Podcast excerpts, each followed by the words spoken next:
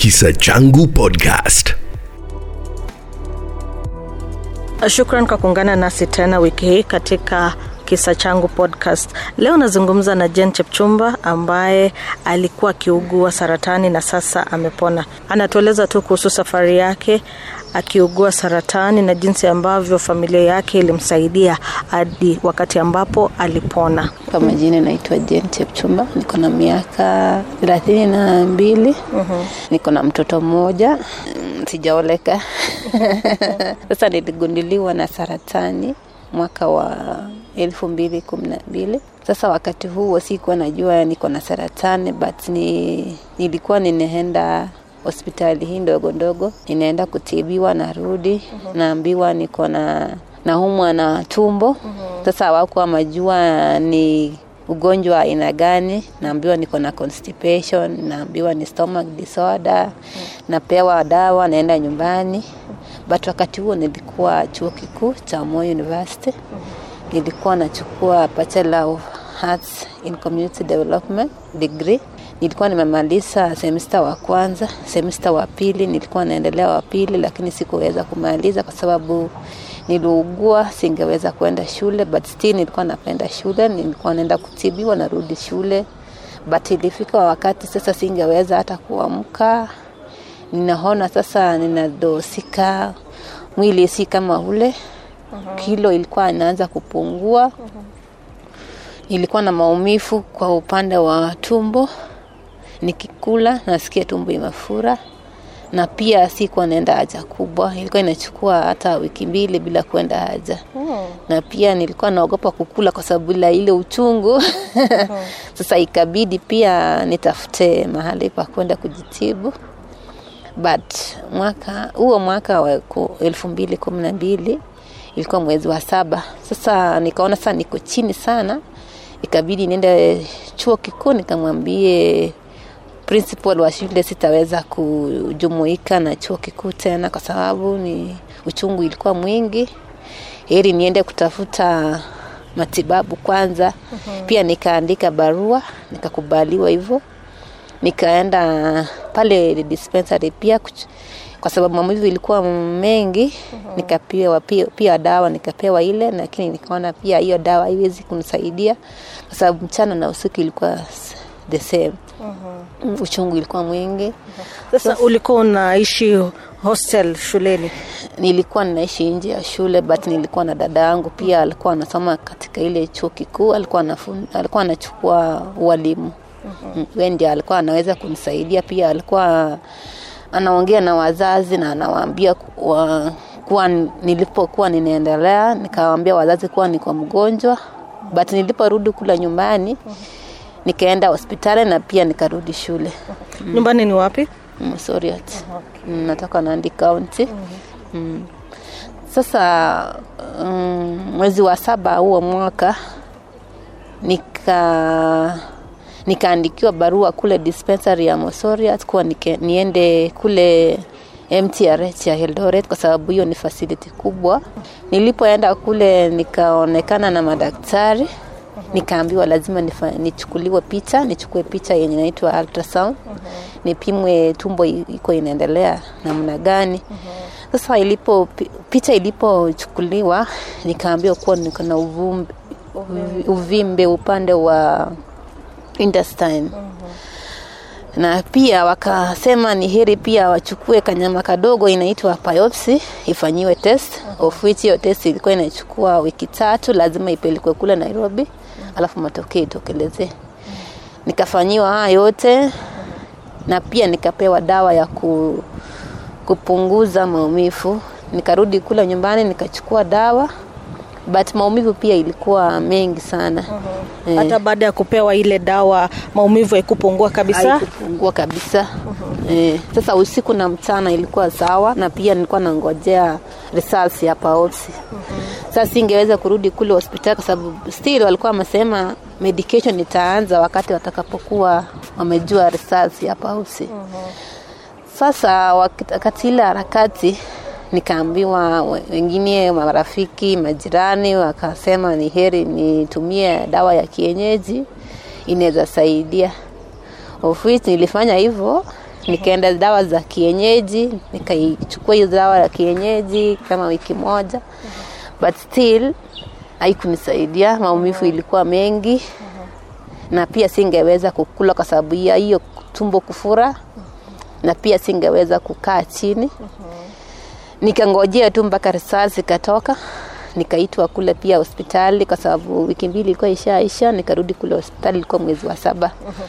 Na kabla tu labda ujaitwa ukwenda kuona matokeo ulikuwa na wasiwasi wowote? Sikuwa nafikiria hata ni nini. Sasa nilikuwa na wasiwasi kwa sababu maumivu ilikuwa mingi na nikaanza sasa kujiuliza mbona madaktari hawezi kunitibu. Mm. sasa nikarudi nikapewa risasi sasa singepewa results peke yangu nilikuwa natembea na dada yangu. Dada yangu akaitwa wa kwanza akaambiwa results pia ya kufurahia vile. Sasa ika- ngumu kunieleza. Ikabidi pia niitiwe kansela ili pia anaposema hiyo results kansela akuwe pale. Nikaingia pale ndani. Sasa nilipoambiwa tu risasi mimi sasa huyo nikaanza kulia.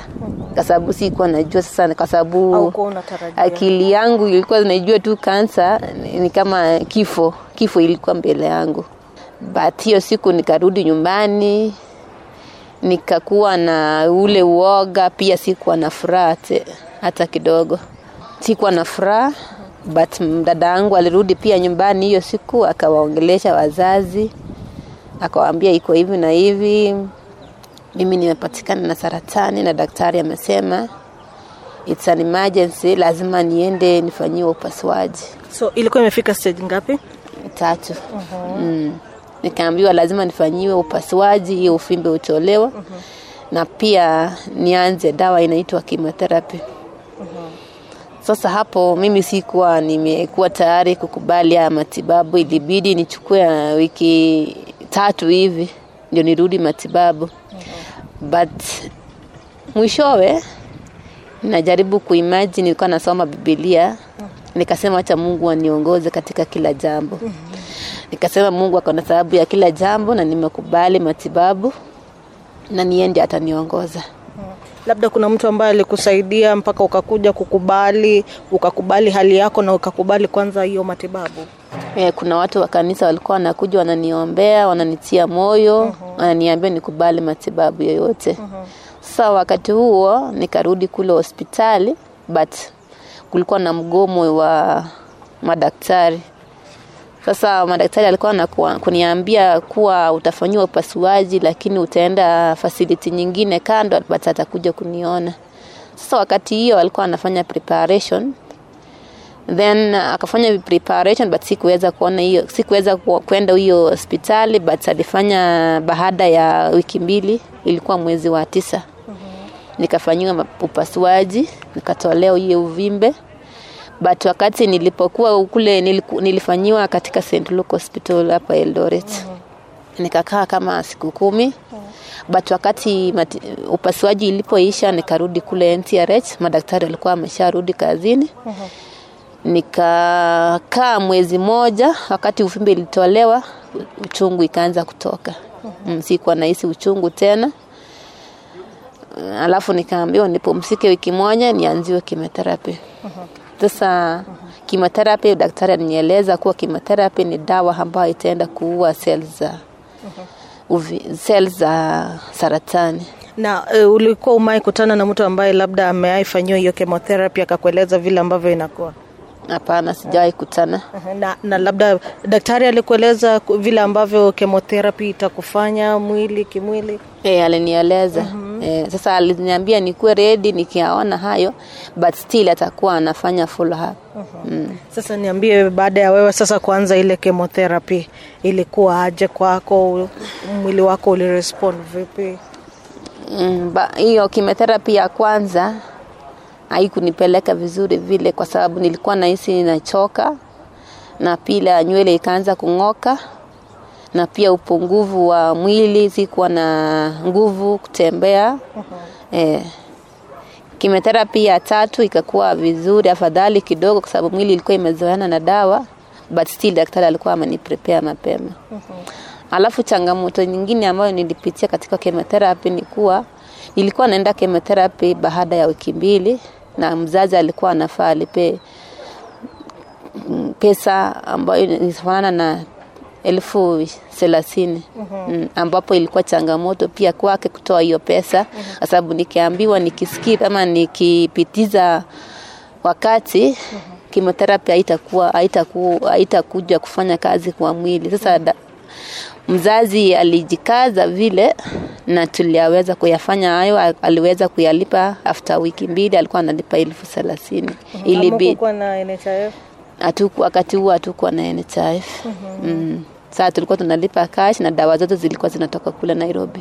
Ukikosa dawa ama upitize dawa unaanza tena upya. Mm. Sasa ulifanya chemotherapy mara ngapi? kumi na mbili By the time unamaliza mwili ilikuwa aje? nilimaliza, lakini mwili nilikuwa nimekonda. Wakati huo nilikuwa 40 kg, nikarudi hadi 35 kg. Mm. But nashukuru kwa sababu wazazi walikuwa wananisaidia, pia dada yangu tulikuwa tunatembea na yeye. Nilikuwa nalaza hospitali siku mbili, alafu narudi nyumbani, nangoja wiki mbili, narudi bila nyumbani. Pia I was not psychologically prepared kwa sababu nikikumbuka tu ninaenda kwa dawa, ninaanza kuwa down, kila kitu iko chini. Nakumbuka hata nilipokuwa chemotherapy ya kumi na moja nikaona sasa red blood cell ilikuwa chini kwa sababu sikuwa nataka dawa tena, nilikuwa nimeyakataa. Mm. Ulifika mahali ni kama ulikuwa umekufa moyo. E, nilikufa moyo, nikaambia dada yangu sitaweza dawa kwa sababu nilikuwa nguvu zilikuwa zimeisha. Nikaona pia ninaenda kukufa, sina nguvu, sina mtu wa kumweleza, Ulikuwa unahisi aje mpaka unahisi ya kwamba ni kama unaenda kufa? sikuwa na appetite, pia nilikuwa na dizziness, singeweza kutembea. Nywele ikaanza sasa kung'oka kabisa, ikakuwa kama uso eh. Okay. Eh, sasa nikaona ni kama sasa niko nji yangu peke yangu. Eh, but kumi na mbili ilipoisha ikarudi normal nikakuwa tu sawa. Nywele zikarudi. zikarudi baada ya mm, one year.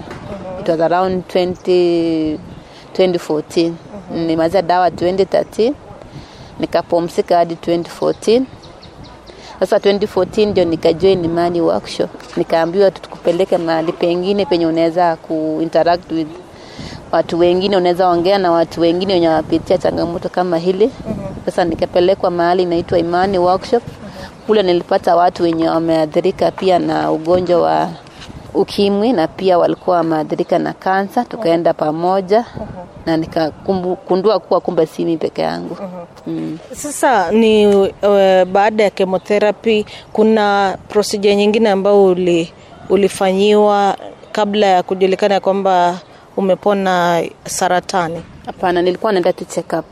Mm, niliambiwa nilikuwa naenda check up after two months. Ya kwanza nilienda check up after two months and then after four months, after five months and then after one year. Alafu 2015 nikaambiwa tu utakuwa unakuja mara tatu hata kwa mwaka.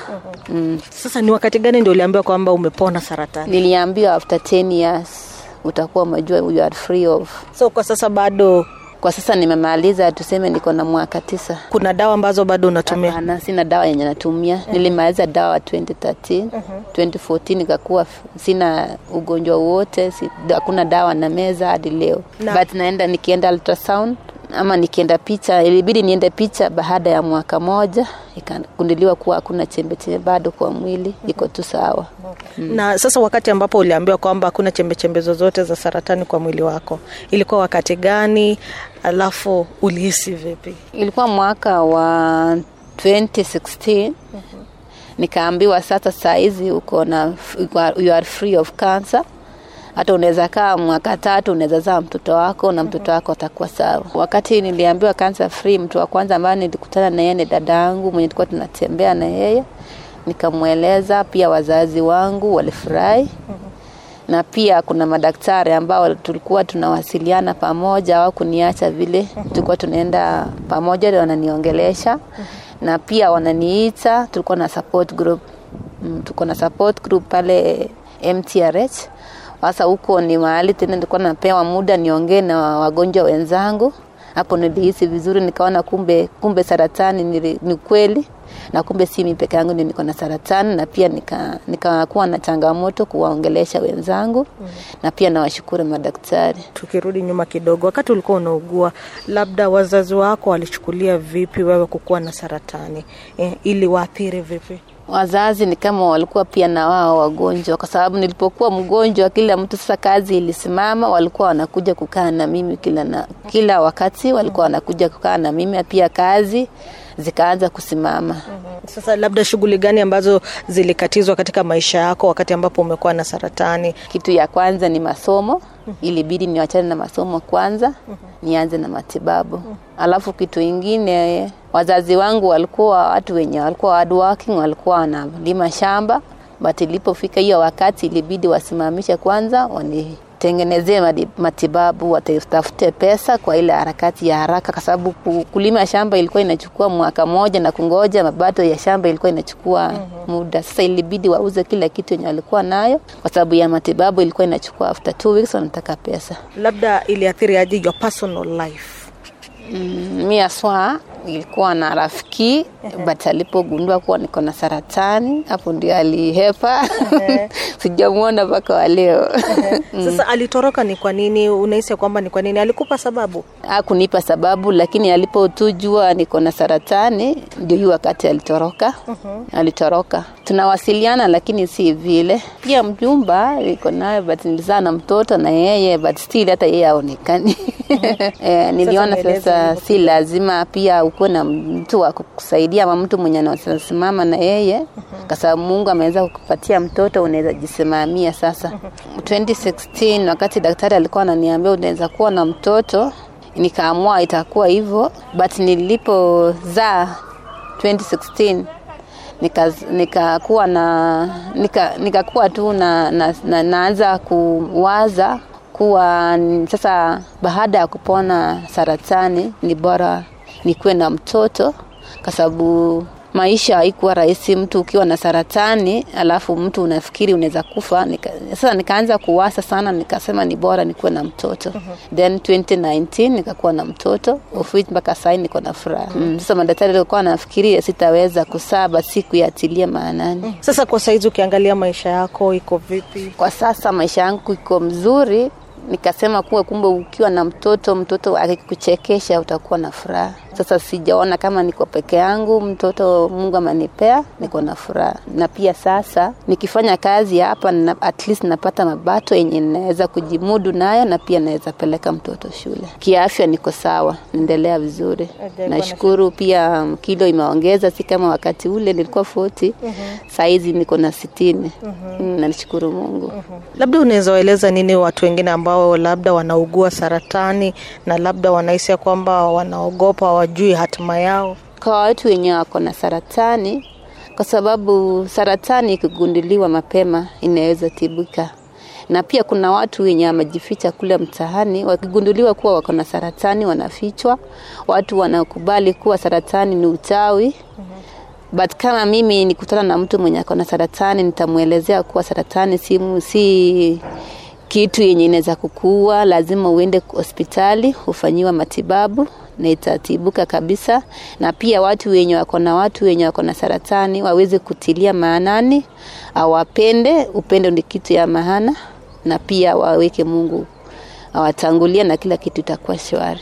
Mm. so wakati wako wakati umekuwa mgonjwa unahisi kwamba ile kukuwa karibu na familia yako ilikusaidia sana? Ilinisaidia sana sana. Mm-hmm. ilinisaidia wazazi walinisaidia pia watu wa nyumba yako watakusaidia. Nikitamatisha kisa changu podcast mimi ni faith kutere. Kisa changu podcast